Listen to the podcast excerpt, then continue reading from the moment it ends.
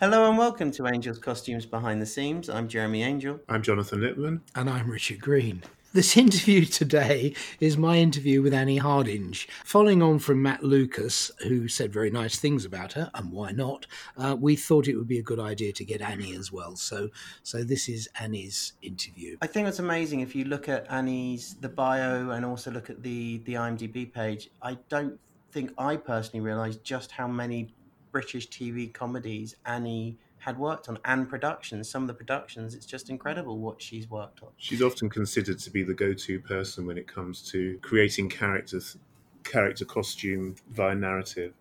Yeah, and and you're right, Jeremy. You know, it's it's like a who's who of British comedy for the last sort of 20 30 years and you keep seeing you know you keep seeing the same people appearing sort of almost guesting in different things so on extras there are people guesting and there's you know it, it just it, it, it's quite an amazing quite an amazing um cv really no, it really is, and some of the, the, the productions are, and, and, not just the comedy stuff. Some of the other things that she's worked on is is, is nice, and it's um, it's well, the BBC the BBC connection yeah. is very important. Mm. I think that that that's a really good thing, a really big thing, which I think is coming through, and I think that's maybe something for us to look at in a later date. Just how important the BBC has been for some of the most established designers we have today, as a training ground and as an opportunity mm. to practice their craft within a very protect a very structured but also very protected environment. Yes, supportive, I think, possibly rather than protected. But yeah, you know, there was a whole, and I think I can't remember who it was now, but there was somebody made a whole point about just the number of staff that they had, the number of dressers, and the number of of assistants and things. And yeah, every every ex member of BBC that I when I say yeah, and when I say protected, I mean within that, you know, without naming names, there was some shockers as well as some amazing there, there, there, certainly, we don't name names here. We don't name names here. There certainly um, were some shockers. There were some scary ones. There who, some, on, who, some... who hung on and clung on for grim life because they were because they were sort of protected within that massive organization. Yes, yes. In, in, that in that sense, you're right. They they they tended to look after their own.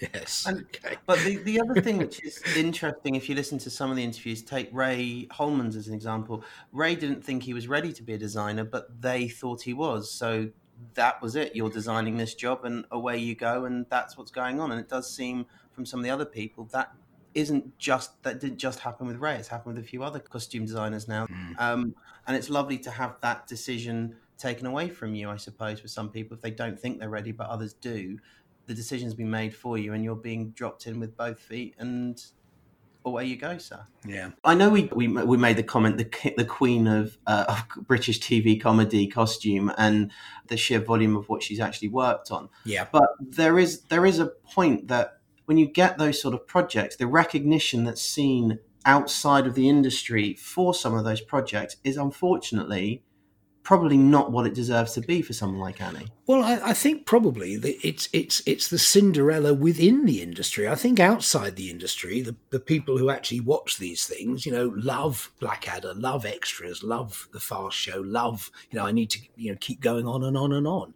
Um, you know, yeah. Matt Lucas and David Walliams' work. It's it's it's appreciated by the public.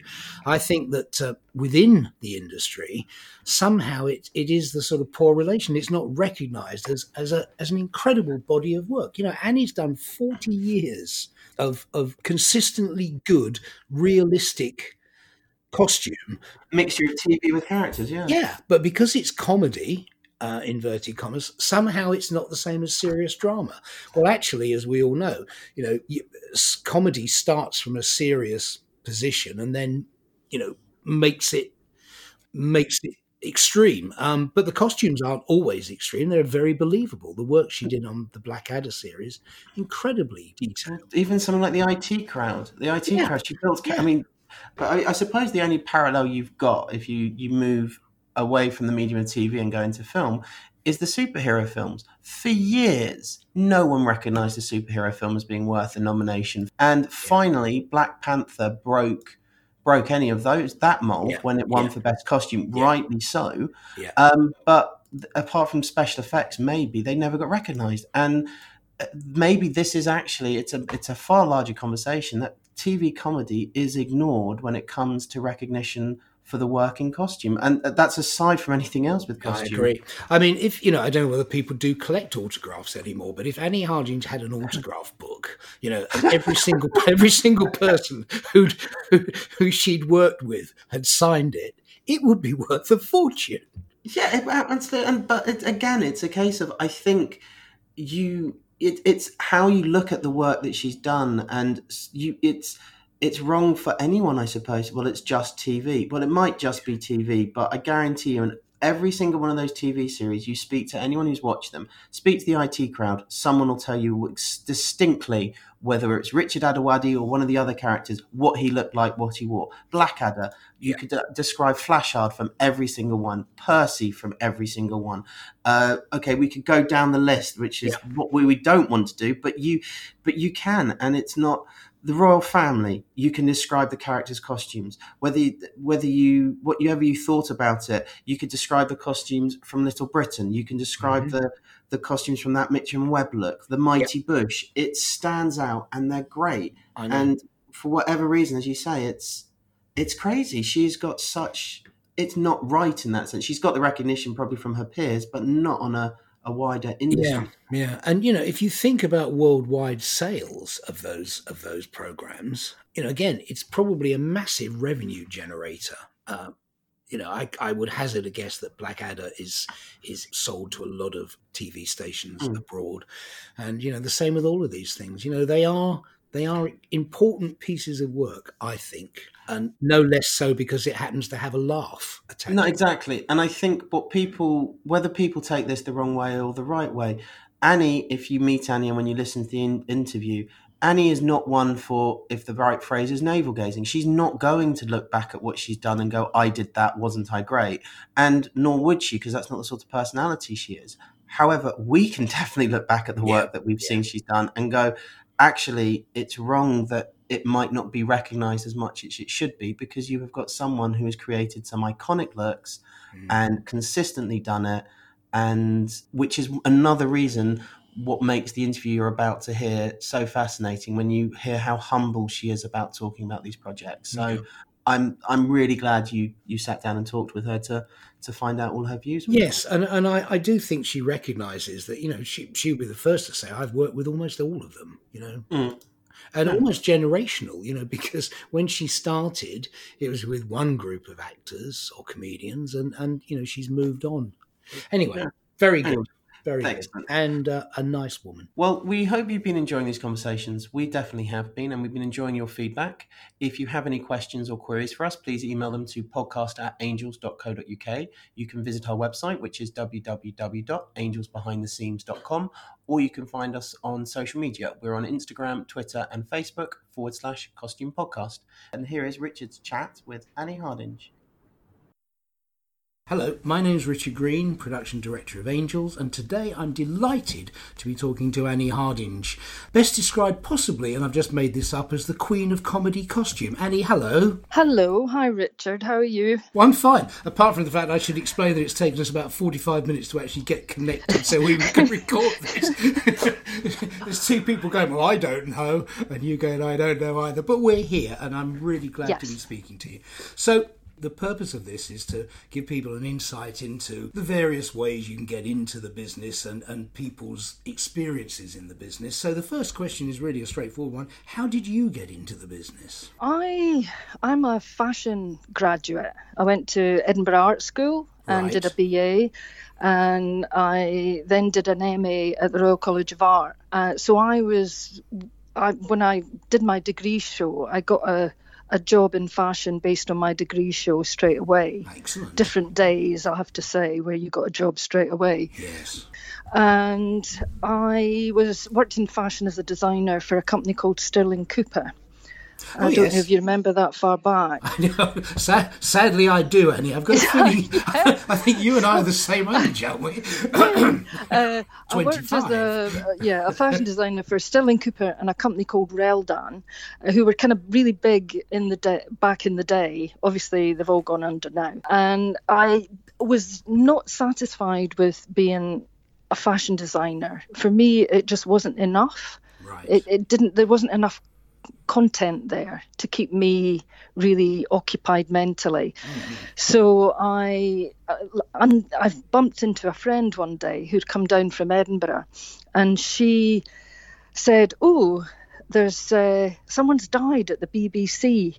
She said, in, I must explain, in those days, to get into the BBC, it was dead men's shoes. Yes. Someone had to literally die or retire to get into that, um, you know, to get into the Beeb at that time. Yeah. So um, she said, why don't you uh, get in touch uh, with personnel and just offer up, you know, just see if there's any job. Because obviously, in those days, when a designer left or died, they had to, they would make up an assistant to be a designer. So there was right. a kind of pecking order. Uh-huh. So that would leave uh, an as- assistant costume designer vacancy. So yeah. anyway, I just happened to get in touch with them at the right time and uh, went for an interview uh, and uh, got a job as a costume assistant. This was now what 1980, and this was in those golden days, wasn't it? When when when the golden days where there were 50 or 60 staff or whatever it was. Yeah, oh, it was 80, 80 yeah. costume designers and about 80 assistants. Yeah. And hundreds of dressers. I I just sort of became you you were given a, a freelance. You know, you became almost like a, a three month contract. Got a three month contract, and uh, it was extended uh, and got taken on permanently after a year. And then I think I was a costume assistant for about two and a half years, and then moved up to costume designer quite quickly. Um, because I took to it like a duck to water. I mean, compare the fact that you you were so involved in a production from reading the script to working with director, working uh, with team. It just appealed to me. It just it was second nature. And it, was it, it was it was, it was a perfect right. fit for you, wasn't it? It was perfect. The yeah. fact that it was not a nine to five job, I found that very difficult. You know, having to work in a nine to five environment, whereas we work as you know it yourself. You know, you, we work as and when suits yeah. us really, yeah. as far as prep's concerned. And it, it's exciting because you never know what each day is going to bring. Mm. You know, hmm. we're problem solvers. Things get thrown at us, and we have to solve the problems. So I, I was lucky. I was made up to costume designer. The first thing I did was Doctor Who, Vengeance on Varos. Ah, right. And which and which Doctor was that? that was, was that? Colin. Right. Colin. Ah. Baker. Yeah. Colin Baker. Mm-hmm, yeah. And lovely man. Uh, mm. And so that was the, my introduction to costume design was doing that. And my second job was Blackadder. Blackadder. uh, so I was kind of thrown in the deep end. That was was that Martin Shard Shardlow? Was was Martin the director? Or was that was that the first one? I can't remember now. I think that must have been the first one. Yeah, it yeah. was Mandy. Mandy Fletcher. Right. Was the right, right, right. Uh, was the director of the Blackadder, the Elizabethan Blackadder, as we call it. Mm. Yeah. And that was your second your second gig as costume designer at the BBC. That was the second thing I ever wow. did. And because in those in those days, you basically you were like gun for hire. You had to do whatever they wanted you to do. So if they wanted oh, to yeah, put you on a yeah. quiz show, you do a quiz show. Yeah. So yeah, we yeah. didn't we didn't have a choice in those no. days. We were allocated to a production. It was way it was before producer's choice where right. producers direct no one had a choice you were given whoever was next on the rota. And because i was new i think they, they decided i need to do something i needed to do design type work you know rather than just doing everyday shopping grange hill east enders that sort of thing right. they, they they decided that they wanted to try me out on design shows where things had to be made, had to do drawings, you know, that sort of thing, to yeah. see how I would stand up, I suppose, throwing me in the deep end. I mean, that, uh, but that really is chucking you in the deep end, isn't it? I mean, you know, when you yeah. think about it, uh, okay, it was comedy, and perhaps the perhaps the BBC were a bit dubious about period costume comedy at that point. I can't really remember, but um, to to to to kind of get that gig.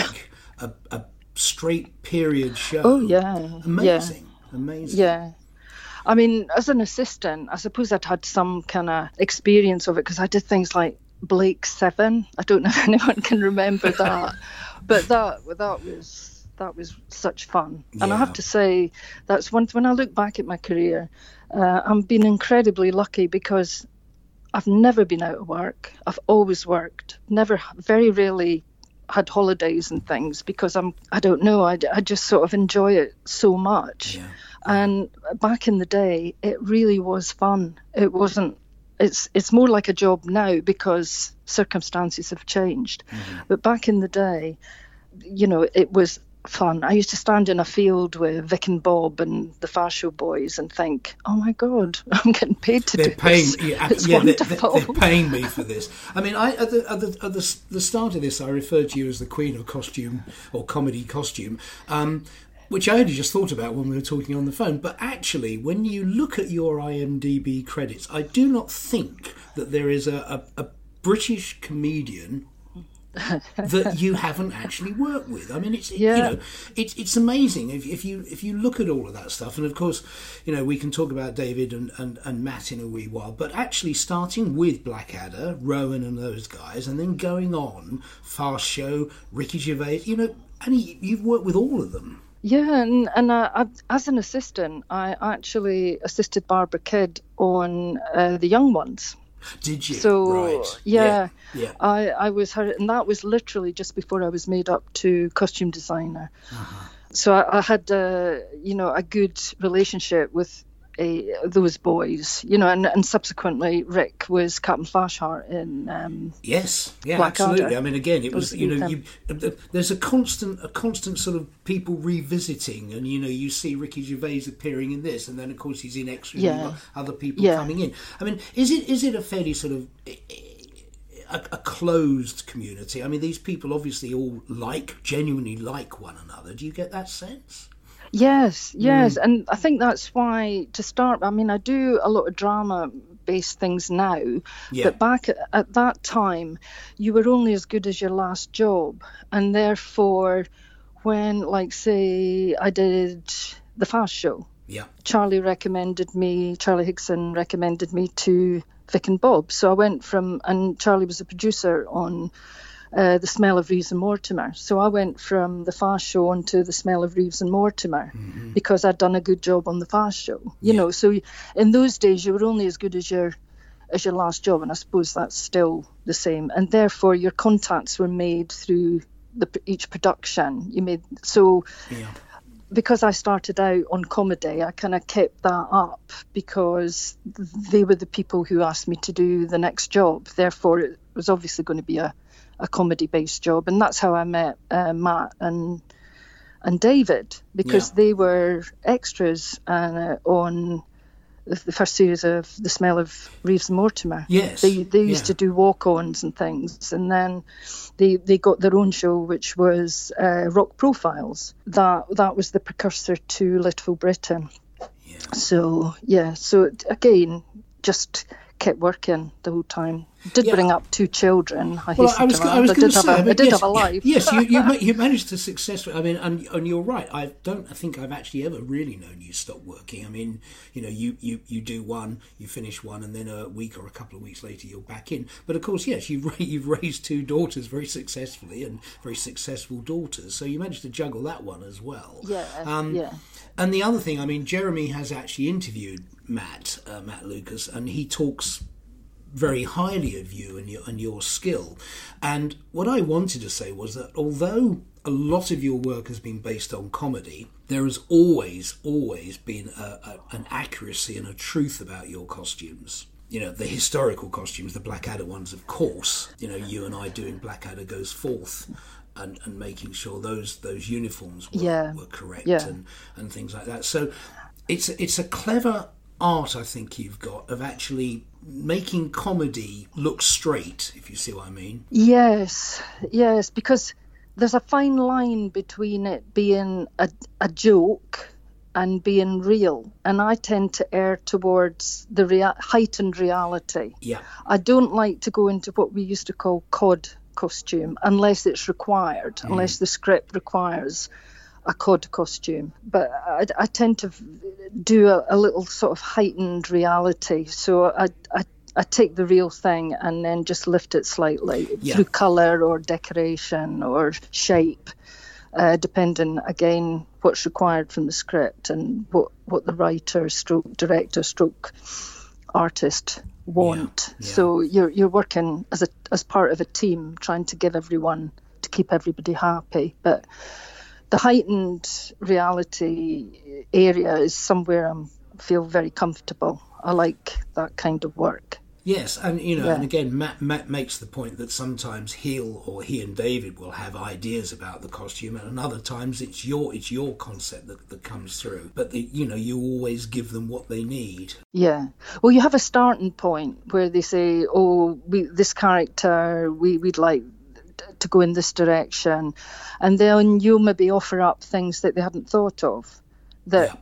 you know, they they they light the spark and then you come up with ideas that fulfill what's in there. They might not know exactly what they want in their mind's eye, but you come up with options and suddenly they go, That's it, that's what I want. Yeah. You know. Yeah. So you have to you have to come up with the ideas. And for period costume, I tend to I think most designers who are good at what they do, they look at the reference books and then and I used to work for a lovely costume designer when I was an assistant called Janet Tharby. Oh yes. Yeah. And Janet always used to say, "Look at look, do your research, know all there is to know, then put it away.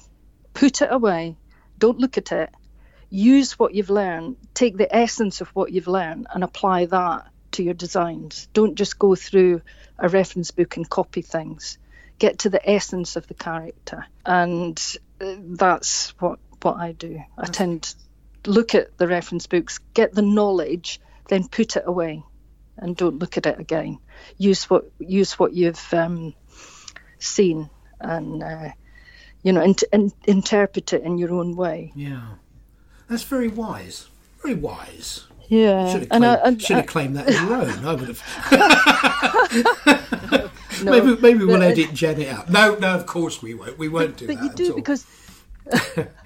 but you but you do because like when when I went freelance when I left the Beeb, and one of the f- first things I did when I was freelance was I started doing things like working with Simon Pegg and Nira Park, and Edgar Wright and who were incredibly creative. Mm. And I was so lucky to sort of meet them through through Matt through Matt actually. Yeah. I met Edgar. And then that led to Shaun of the Dead, Hot Fuzz. And again, it, all these things are real, but they're quite stylized and it, it, they're almost like cartoon characters brought to life in a real sort of way. It's hard to describe. No, no, but no. I'm sure you've seen all those films. Yeah. But Edgar, like, like when we did uh, Shaun of the Dead, each character had his own look and his own color scheme and his own style, you know, but put them all together, they were like a, a wonderful cartoon strip yes. brought to life. So yeah. cartoon, but without being ridiculously cartoonish. No, no, know, actually, real, yeah, yeah, real people. Yeah. So, yeah, so the actors could live through the costume. And that re- that really is important to you, isn't it? I mean, I can I can hear that when you're saying it. You know, the, yeah. the, the, the reality is is is crucial. And yeah. I, I, said once before, you know, you, you have to know what the rules are before you can break the rules. And in this yeah. particular instance, you know, the, the, the, you you know what costume costume you want, but then you can you say heighten the reality and twist it a, a little bit. Yeah. So yeah. when you, when you get a project um, and you you rarely stop working, but a script drops through the door and you have to decide whether you want it or you don't want it. What what interests you about it? Is it the challenge of the costume? Well, you have to have some sort of challenge. Yeah. Or it's just somebody you'd like to work with. You know, a director you've never worked with before who you you like their work and you want to work with them, or mm-hmm it's a genre you haven't done before. You know, like when I did Shaun of the Dead, I hadn't done horror. No. Or or what's it? Rom zom com. I hadn't done a rom zom com before. If you can say so, it, you can do it. yeah, because when it was really strange because when we did, I did the two series of Spaced with Edgar and mm. Simon, and Edgar always said, I'm gonna I'm gonna do a zombie film. We're writing a zombie film, and if we do get, get do this zombie film, you'll you'll do the costumes. And you know what it's like. You think, yeah, yeah, yeah. You know, I think that's never going to happen. And of course, it did. And of, there's and that's the other thing, Richard. When you work with people, there is a, a lot of loyalty. Like I've I've been lucky, especially with like Matt and David, where they've been loyal. Like I've I'm still doing David's costumes, you know, for different things. Yeah. And I think we've worked together for over 20 years now. So, you know, that there is a loyalty. That's the other reason that you keep working is because people are loyal and they and they come back to you Yes. all the time. Well, as I So- say, An- Annie, Matt talks very, very highly about about you and, and your contribution to you know the, their their their productions, which I think is is great. And and you're right. You know, loyalty. People are loyalty loyal to you because you're you're coming up with the goods and you're actually you know doing the job. Yeah, and I think as long as you're enjoying the job, you will keep going if you can. You know, you, you, you uh, that's the other good thing about this job, and I'm sure you you find it in your area. Age doesn't really come into it. If you've got energy and you love what you do and you're interested and you offer up ideas, people are going to want to work with you, no matter how old you are or how young you are. You know, mm. if you've got something they can tap into, you know, you'll keep going. Yeah. So it's kind of, it's a long career. It's not a short career like being a model or areas where you've or a footballer. You know, where you've got a, a short time span where you you're in your optimum prime. Yes. Yes. And you know, you, you, you do bring energy to everything you do. I mean, you know, it's, I do. I try. oh, you certainly do that.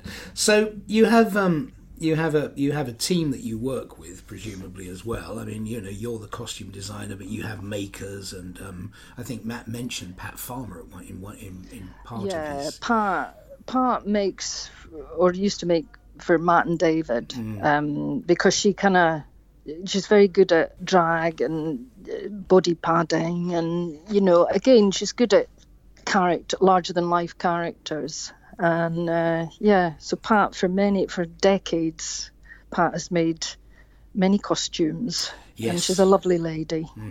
Yeah, and again, presuming that's down to a trust thing. You know, you can you can Yeah. go to go to her, give her a brief, and she'll get it, and you, Yeah. and you know that basically, you know, she'll come up with the with with the goods. Yeah, and also the actors like they Matt and David they trust Pat implicitly. They know that what she comes up with is exactly what they want, you know, mm. and and yeah.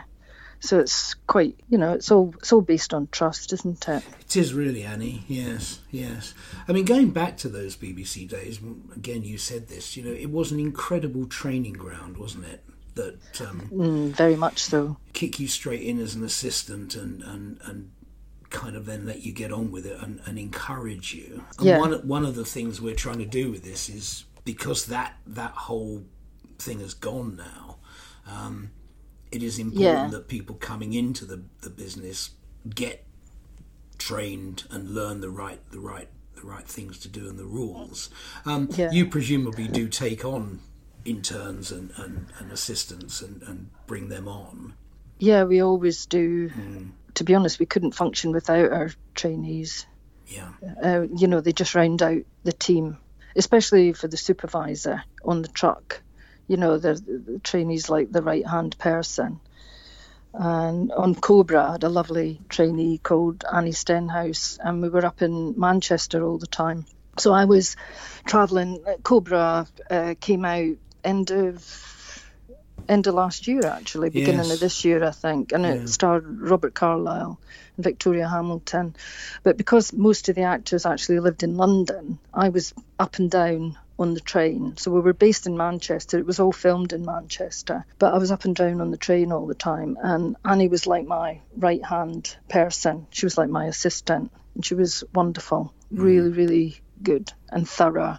And you don't realize you, you you're trying to train people who are like her who who grasp it really quickly you're trying to train them up in the right way to do things in a, a good manner not in a not to pick up bad habits you know that's what that that's what I try, try n- not to let them fall into bad habits. So there are some people who adapt to uh, the work because you have to think on your feet. You know what the job's like. You have to think on your feet problem solving, you'll get a phone call, you're doing one thing, you have to do 10 other things before you do that one thing. So you've got to not run around like a headless chicken, you know, you've got yeah. to pri- prioritize. And because I come from a sketch show background, you learn how to prioritize because you've got such little prep time that unless you prioritize, you don't know, you, there's no way you're going to go get through the volume of work that you've got to to do and all the deadlines that you've got to fulfill. Yeah. So yeah, you've you've just got to have that kind of brain where you can switch off and order your mind to focus on what needs needs to be done. And of course now I don't know how COVID's going to. People haven't started going back to work yet, though it's imminent. Yeah. Um, but it's going to slow productions down. You know, we're not going to be able to suddenly grab something and stick it on an actor, and that we'll have to do. You know, because we've got to think about health and safety and all the rest of it. So I think prep time is probably going to have to be much longer yeah. than we're used to. Back in the day, prep time was a lot longer than we have now. Well, I was going to say to you, you know, in in, in some ways, um, you know, perhaps a step back and a little bit more prep time is no bad thing because, uh, no, as you say, I mean, I don't know, I don't know how long you had to prep. Let's say um, Blackadder goes forth, but I mean, I'd say there were probably about at least eight weeks from no. from us longer than mm. that? Yeah. No, it was a month. A month. Was it only a month? It was a month. Good yeah. lord. All my Blackadders, we had four weeks. Even the Elizabethan one, that was a nightmare.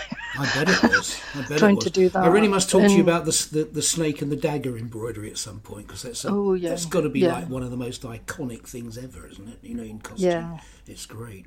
How long did that take to get done then? That was uh, uh, through the School of Needle Needlecraft. Right. Yeah, yeah, yeah. Um, and it was a lovely old lady who must have been in her eighties. She she did some work on. So not that old then, Annie. no, no. She did some. She did a lot of work on Queenie's dresses. She embellished old bedspreads and right, things to yeah. make them look look wonderful in 3D. Um, and she um, gave me the contact details of a, a, lovely lady from the School of Needlework, the Royal School of Needlework, and she she made the the daggers. Mm. She did a brilliant job. She did indeed, actually. amazing. Yeah, absolutely amazing.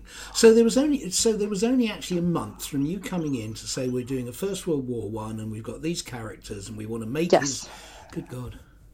I know. Yeah. I don't know because you made you made the costume for uh, Stephen. In fact, you made all of we the made costumes. All, we made all of them. Yeah, yeah Baldric. Yeah, yeah.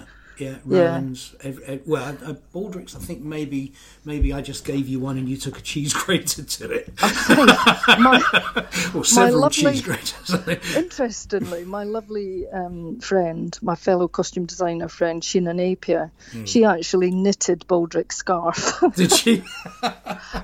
We'd commission. I'd commissioned a friend of hers to knit it and was let down by that person. Mm. So now ended up knitting it herself.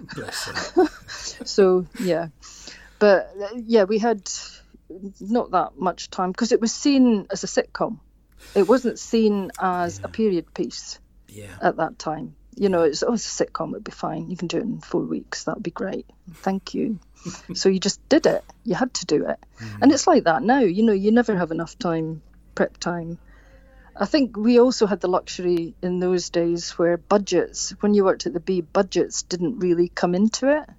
No, no, indeed. Taxes Whereas to pick now up a it's all of about the budget. And, um, yeah. Yes. I mean, something like that now you wouldn't make. You would just hire. You'd just yeah. come to you and, and hire the costumes, mm. hire the uniforms. Whereas we we were lucky in those days. We could have things made to measure. Yes, yeah. and, and, and and actually we custom we custom made every single one of those. They were all slightly different, yeah. and they were all given a little bit were, of a yeah. Was... And some of it, again, we, we were talking about heightened reality. Remember, we, we accentuated the jodhpurs on Percy. Yeah. You yeah. know, we, oh, sorry, Darling. You know, mm. we, we accentuated the shape of um, Captain Melchett's uniform and all yeah. the rest of it. Yeah. You know, it's very subtle, but it was there. And that, that added, although the viewer wouldn't notice, you know, it, it, added to the character. Yeah, and it made and it made the boys feel kind of like slightly special as well because you yeah. were explaining. I mean, yeah. in the fittings, you know, we were explaining. You were explaining what we were doing and why we were doing it, and yeah. you know, why he'd got medals from this particular campaign and various other things, and all of that. Again, it's your your attention to detail. Know the rules before you bend the rules or break yeah. the rules is is, is the case. It um, is. I mean, that also works in because when I did the film Eddie the Eagle, yes. that was really tough because we had to recreate the Olympics, you know, from the eighties, yeah. and it, you know, and just skiing. Every every skier on that film had to have every stunt skier had to have so many ski suits because they can only there's a limited time that they can wear them. They can only wear each ski suit i think up to three times and then they had to have a new one because of the aerodynamics. And there's only one person in the whole of europe who actually makes those ski suits. So that was a bit of a logistical nightmare but you know we got there and it looked great and colourful and stylish and the same with Blinded by the Light. You know, we came to you and we were doing the 80s, which is a period that I love. So, yeah. yeah. And luckily, you've got good stock. yes, I mean back, back on back on Eddie the Eagle, you're right because not only I mean there's the making side, all of those things you had to do for the teams and the individual jumpers yeah. and all that stuff. But I also yeah. remember us having these these conversations about the crowd, the very colour of the of the, the, yeah. the, ski wear and the warm weather wear that the, the crowd were wearing is, is different to, to what you get today. And trying to match all of that in was was was completely different. It was much brighter and um, well you know the shapes were different. Mm. So yeah. yeah. it was a big big job and an interesting job. It yeah. worked though. You were happy with it. Yeah, yeah, I was. Yeah. Yeah, definitely. Yeah, one of those questions that nobody likes. What's the favourite thing that you've worked on so far, Annie? oh my god, yeah. it changes well, that's fine. I mean, you can say all of them. I mean, this isn't Desert Island well, Discs. You know, you don't have well, to choose one. it probably it's the variety because yeah. I've been lucky that I've had such a huge, huge variety over the decades. Mm. You know, and that's what keep that's what keeps you interested. That that's what keeps it fun, and also, even though you've been working in the industry for many years, you still every time you do a project you still have problems to solve that you haven't come up against before. You're, you know, there's always a new problem that you thought, oh God, I haven't had to do this before. You know, and that that's what keeps it interesting yeah. and keeps it exciting. And it's nice to vary your uh, projects. You know, like mm. period one time and then do a really ultra modern one, then do something with dancers. And, and I'm lucky that I've been able to do all of that. I haven't just stuck to one genre. I, I've been able to do everything. Yeah, yeah, yeah. I mean, again, yes, you're right.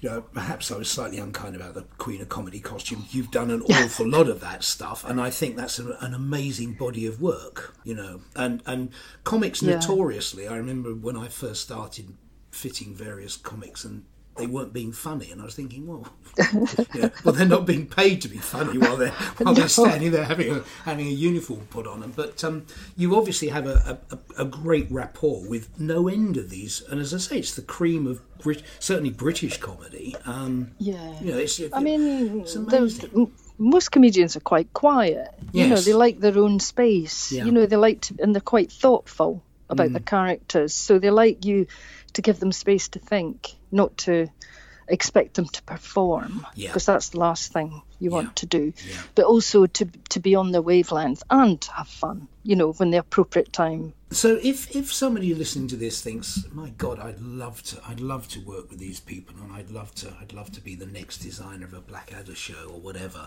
what piece of advice do you think is the best one to give somebody? Oh God, just keep an open. I mean, Janet Tharby's advice. Well, exactly, is. yeah, and and also to keep an open mind, be receptive to pe- the people you're working with, and use your intuition. I've always been a very intuitive design. I'm an intuitive person, therefore I use that intuition in in my work where, where you're, you're creating a character and it's how it feels, how you feel about that character, and also how the actor feels when he puts that costume on. if he doesn't feel right, you, obviously you have to start again, or you have to go in a slightly different direction. You can't force your work onto people. So it's a kind of, t- as I said before, it's a team effort. Mm. I mean, there were, I think, I think we could probably name them, but we won't. There were certain grand dames of the BBC that would, would just kind of almost steamroller over people. Yeah, you know, I, you know, I, don't, I, don't, care whether you like this Robert Hardy, you're wearing it. I don't. I don't think you'd last very long now if you behaved no. like that. Actually, you have you have no. you know you have to be a team player. You have to listen yeah. to people. You have to uh, work with people rather than yeah. against them. Same with any job you have to be part of a team now. Well, it's been it's been a great time talking to you, um, despite the sort of hiccup at the beginning when we couldn't even when we couldn't even connect. But um, but thank you so much for your time. Oh, thank you, Richard. Really, thank no, you for really, asking really me. It's been a pleasure. You're very welcome. And um, I will see you because you never stop working as soon as as soon as we can all start working again. Well, actually, I've got a new project I need to come and talk to you about. Well, how, fine, well, how many times have you heard me say that over the years, eh? yeah, but you you know you're always welcome. And in the meantime, get back to that allotment. And, yes. Um, and you take care of yourself. All right, and you, Richard. Right. Thank you. Yeah. Thanks very Lots much. Love, and you. Take care. Bye. Bye. Bye. Bye that was Richard's conversation with with Annie. That was a fascinating trip, and I mm-hmm. think what again, as I said at the beginning, every time you suddenly remembered something, Richard, it was another TV program. We're like, oh, was that Annie too? Okay. Well, I, I, I know. I mean, I was I was I was flicking through it. You know, Mighty Boosh, Mitchell and Webb look, Little Britain, of course. But you know, it's, it's extras. This it's just like it goes on forever, doesn't it? It's as if you. It's as if all all independent comedy writers producers sit around a table and they cherry pick the best practitioners and uh, artists to work and it's like always right we'll go for annie we'll get annie yeah. I, I, wonder, I wonder if a job that has happened that annie hasn't done is because she wasn't available. That's possible. The yeah. other thing which I've got from that, aside from all of that, is she is right when she says it. She does do very different styles and themes the horrors the modern day the contemporary the period. It's never comedy might be the thing that runs through it all but it, they're all different periods and different genres which is mm. another thing that's impressive. I, I, really enjoyed it richard. I, re- I really did and it's um it was great. Yeah very interesting. Yeah. yeah. The next interview that we are going to be releasing is jonathan's interview with rob jones. Back to theatreland back to theatreland indeed. And um a designer again i will probably say that richard and i don't work with so no i'm looking forward to hearing well, this one. Rob's been around quite a while. He's a highly successful theatre designer. That means you know combines set and costume largely. But increasingly because he's so busy tends to segue away from costume. And i had an amazing opportunity of working with him last year on a production of Fiddler on the Roof. And having known him for many years as a as a as a customer at Angels and also seeing his work on stage, um, it was sort of a pleasure to have the opportunity of sort of seeing how he functions with his teams firsthand, and then um, how the, the, the relationship work between the two of us. Um, I have a question with with all of this, and we have designers that we've spoken to, um, that you've spoken to, and uh, one I've spoken to, who actually they do do both, but they've seemed to enjoy more doing costume, and that's where they've sort of been leaning more recently. Mm. Um, are there designers out there that that do do both, and actually it goes the other way, and actually they think I don't really want to do the costume anymore, and they become much more ingrained in the the set world, or is it mostly normally the other way? Does that make sense? Um, there's there is mm. often. I think they would always say that they love both because mm. that's the reason why they came into the profession in the first place. But there's no question that the process of costume design is is much more is a much longer process than the the process of set design.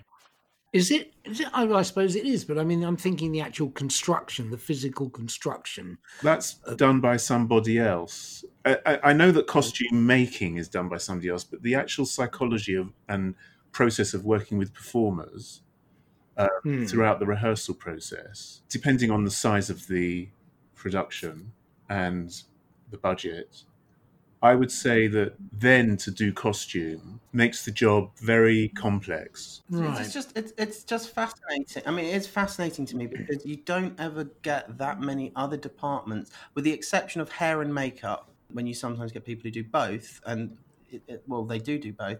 There aren't many other departments that double up in that sense, like costume and set design. So it's just it's very interesting that those two have all, that those two in theatre have been not fought yeah together, because sound, sound sound would be one department and lighting would be another but i well, suppose jonathan design, it comes into the concept yeah. it comes into yeah. the category of design and and of, of course this is all completely separate to the mediums of film and television yeah, uh, it's just an yeah. interesting thought. I, I, just, I just wondered. As I said, we've heard people go the other way. Like Gabby, I think Gabby's been concentrating more on costume recently than than than uh, set, and some of the other people we've spoken to had the same thing. So I just wondered if it worked the other way, and um, so no, thank you. And I suppose it's easier with set because until you get to the stage, until you get to the point where um, where stage left turns around and says, "Well, I don't like this backdrop because it makes my makes my curtain look big," um, then you you are dealing with inanimate objects that don't have a have a have an opinion about yeah, what they the, what they should be looking the, like. The, the the skill of you know of architecture is not the same as working with